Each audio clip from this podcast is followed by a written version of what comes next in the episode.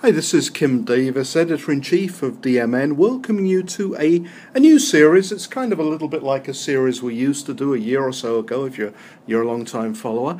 Uh, we're going to call it Team Talk because essentially I'm sitting down with my colleagues at DMN to talk about some issues of the day.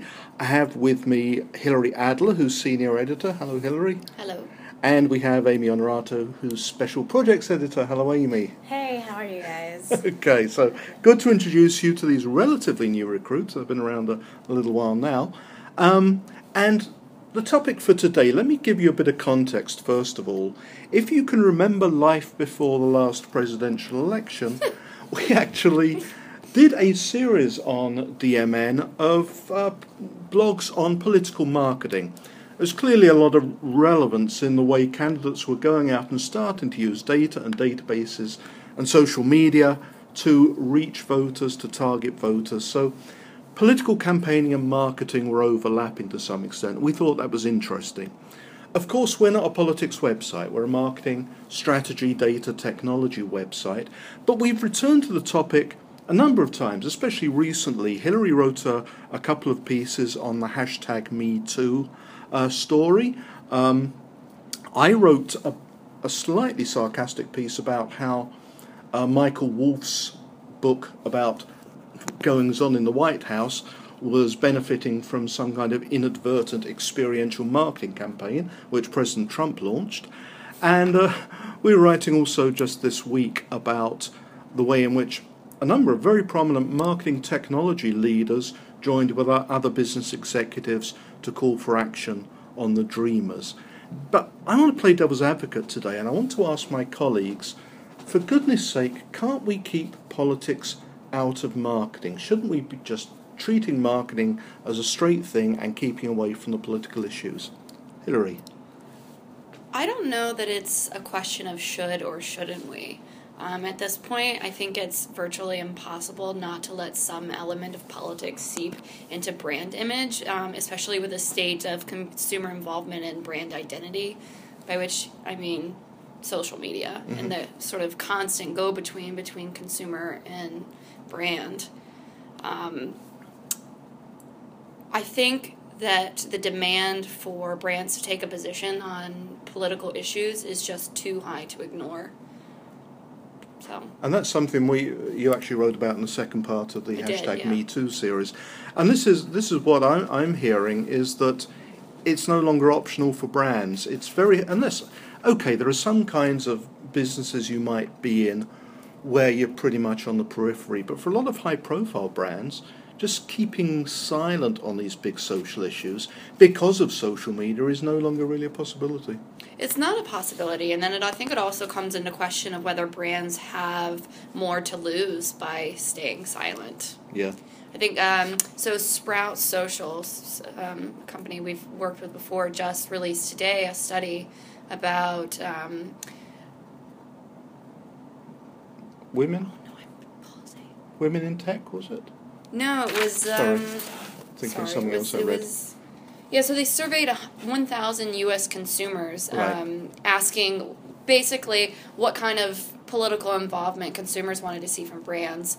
And the response they got back was that 66%, which Yeah. was an overwhelming two thirds of the respondents, said that they thought it was important for brands to take public stands on social and political issues. Yeah, I remember those figures now. No, there, it was a smaller number was saying that we don't want to hear about politics and brands. And I expect that's, you know, it may be a smaller number, but I expect that some people feel that very firmly. They don't want to hear about Donald, Donald Trump from their breakfast cereal company. So, you know, there's the other side, the other side to it. Well, it was curious because the study actually it, it, it pointed to that, and it was that conservatives generally didn't want to hear hmm. about political issues from brands, but liberals were demanding it.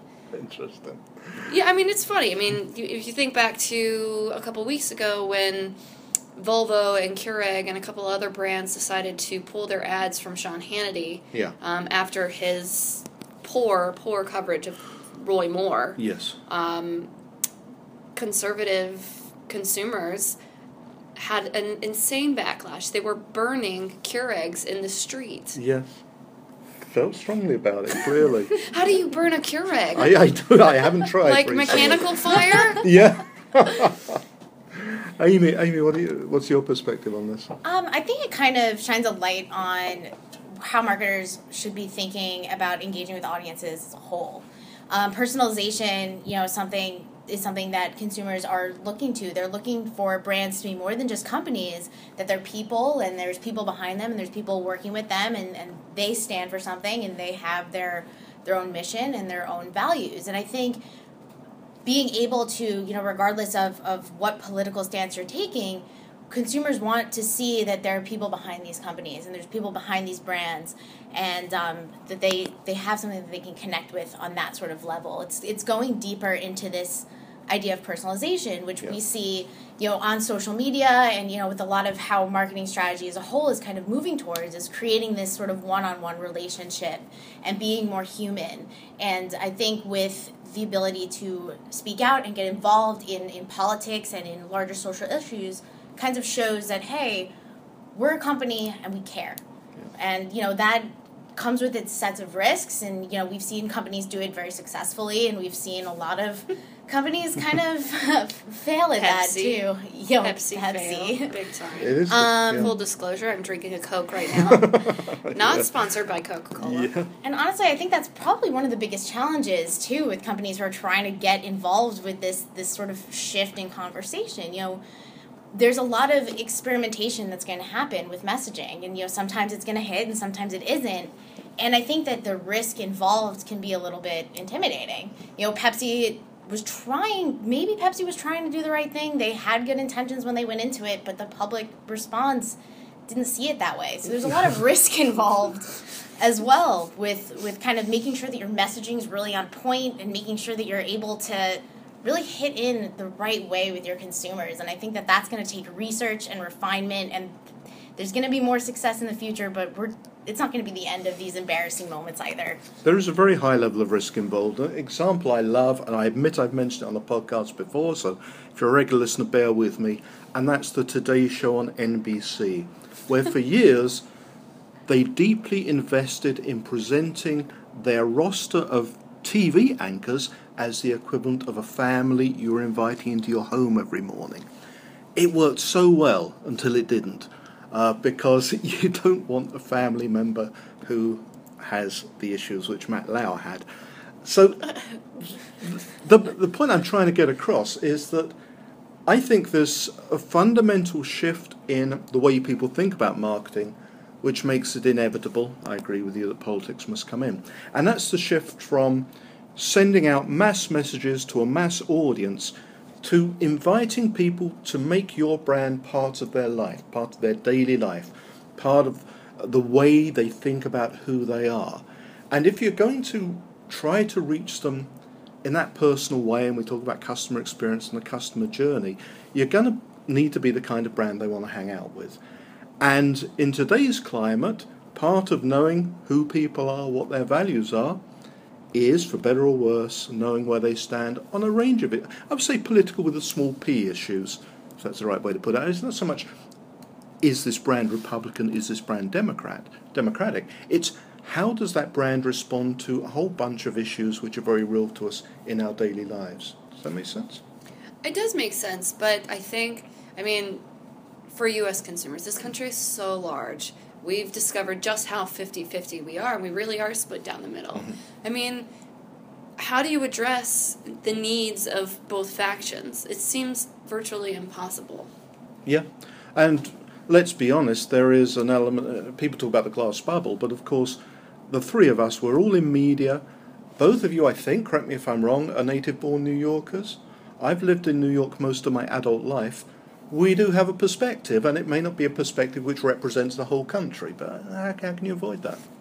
What's interesting, I think, is is kind of looking at. I think for a very long time, companies were afraid to address or take a political stance because of their bottom line. You know, because of that, we need to not offend certain demographics or, or certain people, um, you know, who may or may not buy from us. What's interesting is now that seems to be shifting.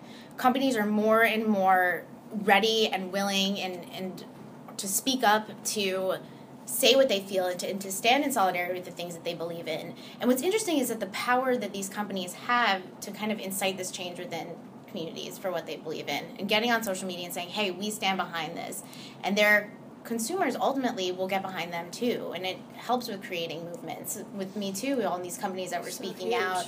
And the, I guess with the Sean Hannity thing as well, people pulling their ads and making a statement that can impact other people's bottom lines without necessarily them being as afraid of theirs. Yeah. I think it's pretty interesting and how that sort of social shift has happened.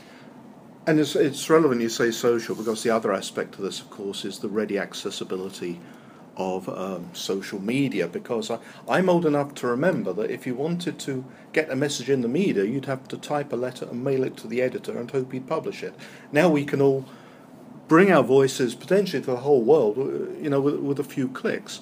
And that means that brands are not just worried about getting an angry letter or, or have, reading an editorial about them in the local paper. They're worried about snowballing consumer rage if they do the wrong thing. And that can get out of control pretty quickly. A uh, dedicated mega thread on Reddit would be any brand's worst nightmare. Yes. Let's not be on Reddit for the wrong reasons or, or at all. Shark Tank. Now, just another question is let's recognize the elephant in the room, uh, the president. Social media precedes Donald Trump, obviously.